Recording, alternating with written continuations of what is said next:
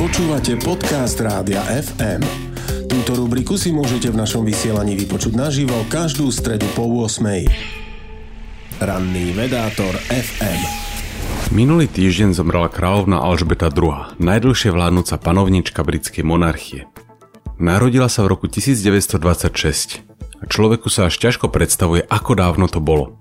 Jednoduchý príklad. V tomto roku bolo ľudstvo časovo bližšie k potvrdeniu existencie atómov, čo bol rok 1905, než k objavu štruktúry DNA, čiže k roku 1953.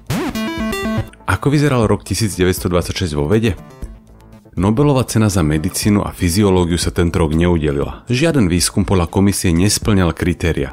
Cenu za chémiu si odniesol Theodor Svedberg za výskum disperzných systémov, no a tu za fyziku získal Jean-Baptiste Perrin, Dostali práve za prácu, ktorá pomohla k objaveniu molekúl a k pochopeniu ich správania.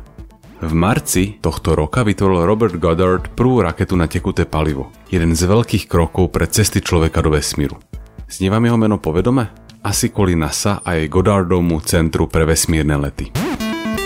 V tom istom roku vznikla prvá vakcína na čierny kašel. Pojem biosféra sa dostal do povedomia širokej verejnosti vďaka rovnomenej knihe Vladimíra Vernackého.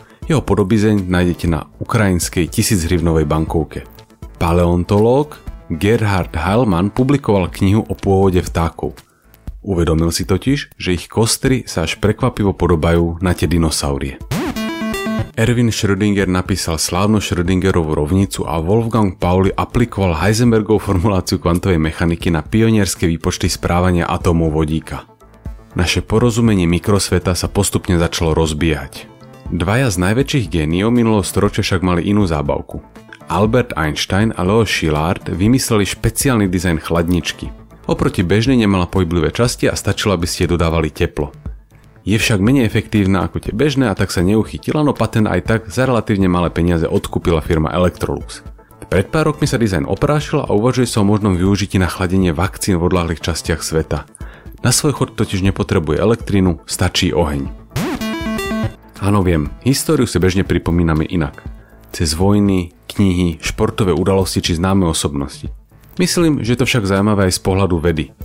Aj tá nám pomôže uvedomiť si, ako sa svet za 96 rokov zmenil a aký obdivuhodný vek 96 rokov vlastne je. Ranný vedátor FM Počúvali ste podcast Rádia FM. Stream, živé vysielanie a playlisty nájdete na www.radiofm.sk.